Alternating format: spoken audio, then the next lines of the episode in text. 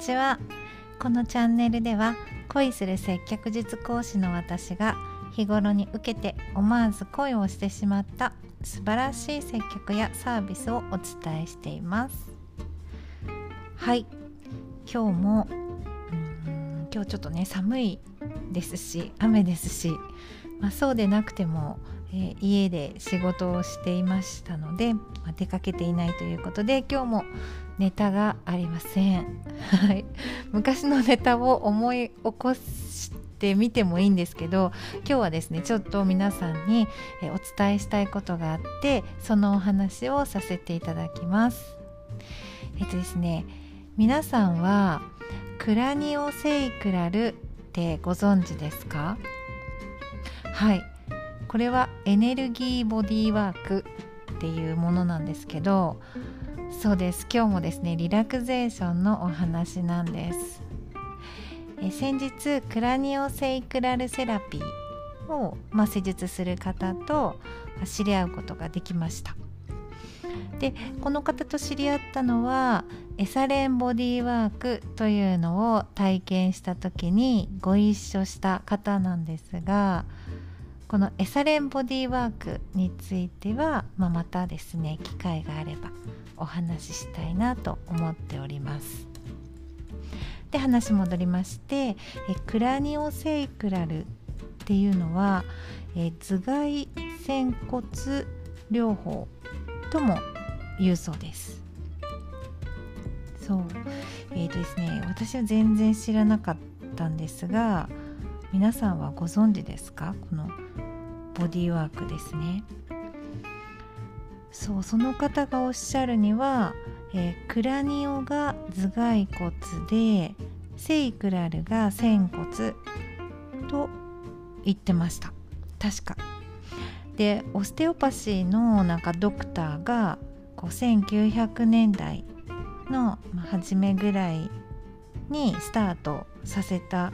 そうで、この辺は結構ネットで検索すれば多分載ってると思うんですが、その方の教えてくださったことがですね、これは何ですかっていうことは、頭蓋骨は動くそうなんですよね。なんか皆さんも模型を見たことあると思うんですが、こうちょっとひびが入ってこうパーツで合わさって頭蓋骨っていう風になってるところはご存知かと思うんですけど、頭蓋骨の骨は少しずつですねこう動いて、で人間が呼吸することでその脳脊髄液を循環させているらしいんですね。で、その循環が、脳脊髄液の循環が健康に大きな影響を与えているそうです。で、脳はこの脳脊髄液に満たされた空間に浮かんでいるっていう、その頭蓋骨の中の脳脊髄に満たされて脳が浮かんでいるっていうことみたいですね。ちょっとよくわかんない感じなんですけど、お医者さんじゃないので詳しくはわかりませんが、そうで、この主義をですねお持ちの方と交換セッションをさせていただきましたので、この施術はどんな感じだったか、施術の最中に感じたことや、受け終わって施術を受けての感想などをお話ししたいと思います。まずですね、施術はベッドに横になりますと。で、横になりましたら、そのセラピストの方が私の頭の方と、それから右側横ですね、で足元に行って、で左側に立つんですね。で、その各その場に立った時にこう受け手の私に対してどの位置にそのセラピスト、どの位置に私が位置してると心地よいですかと聞いてきました。で、私はですね特に違いはありません、つまり分かりませんということで、それを素直に伝えたんですが、なんとなく足がいいかなと、別に特に理由はないんですけど、じゃあ足元でっていう感じでお伝えして、足元お願いしました。そしたら足首のあたりをセラピストさんがこう触れてくれるんですが、こう力はですね何にも入っていなくて、ただ触れるでずっと触れていると、その触れている手と私の足の接点がなくなったような感じ、一体になったような感じになります。と触れられてるんですけど触れられてないみたいな感じになります。とそういう施術です。そう何にもなんか施術っていうとこう押したり揉んだり圧は強め弱めみたいなイメージされると思うんですけど、エネルギーワークなので触れるっていう、優しい施術ですね。で大体その足首に触れている時間は多分ですね30分ぐらいなんですが、その間私はですね眠りに落ちたりで眠りに落ちる寸前のこうふわふわした感じになったり、あとは、目をつむっているんですけど、目開いててもいいんですね。開いててもつむっててもいいですよって言われまして、で、私は目をつむっていたんですが、こうなんかこう光がですね見えてくるというか、目の前にですね落ちてる時はもうちょっとなんか寝てるんですけど、またその繰り返しのちょっと起きている時にですね、光が見えます。いろんな色のピンクとか赤とか黄色とか青とかですね、緑とか、いろんな色です。黒かったりですね、大きかったり小さかったり、その色がこうゆらゆらしてたり、ぐるぐる回ったりとかですね、なんかこうマインドフルネスっていうんですか、瞑想をした時とこう同じような、印象を受けました。それでですね時々不思議なことに何か刺激みたいなものも感じました。こうまずですね右の側頭あたりがピキンってなる感じが2回ぐらいありました。そんな痛いってわけじゃないんですけど、ツンツンってする感じのですね、感覚があって、あと太もも、左の太ももも同じ感じでピキンって2回くらいなりました。ピキンがですね伝わりにくいと思うんですけど、ちょっとですね伝えるのが難しい、なんか痛くはないんですけどね、なんかピクってする感じを受けて、ででもそんなになんかこうただ触れられてるだけなので、体にこう体の感覚は感じないんですけど、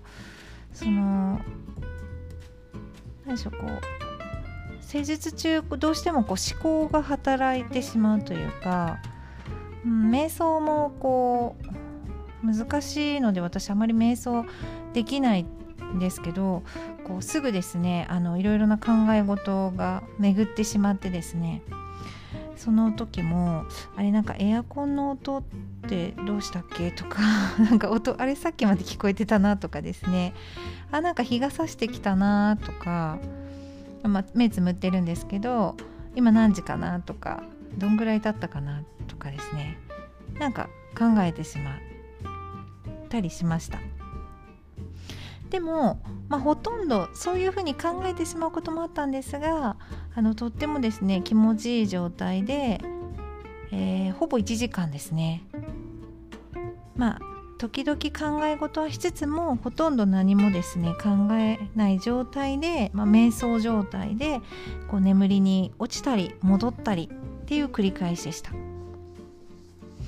でその後10分くらいだと思うんですけど、こう仙骨のところに手を当てて、私仰向けなのでこう下から少しこうお尻を上げて仙骨にこう手を当ててくれて、またお尻を戻すみたいな感じ で仙骨にこう手を当てられて、またじーっと過ごしてました。さすがにですねこの手と仙骨は一体化せずですね、ずっとこう手が置いてあるなみたいな感じで、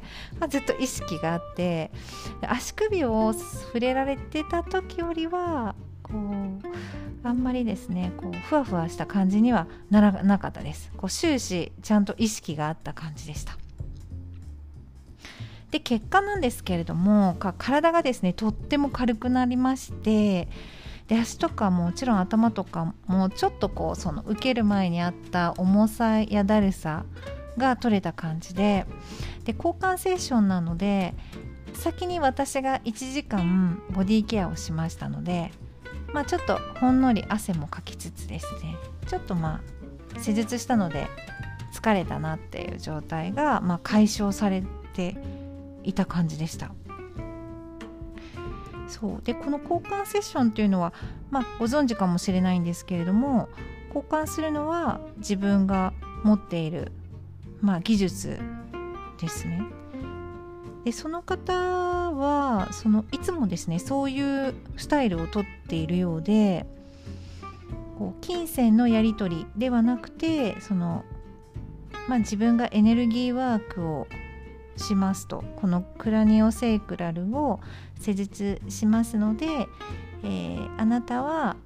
あなたの持っている何かを私に提供してくださいみたいな感じで、実際絵が上手な人だとしたら絵を描いてもらうとか、絵と施術を交換ですね。あと占いとかカウンセリングとか、これまでいろいろやったようなんですが、しばらくですねこのスタイルをやるっていうふうに話してました。でお金がいらない、お金金銭の授受が行われないとなると、生活をどうするのかなっていうふうに考えてしまったんですけど、人のことなんですけど考えたんですけど、もしかしてすごいお金持ちのお嬢様なのかなとかですね、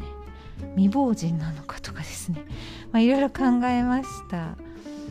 が、ちょっとそこは聞けてなくてですね、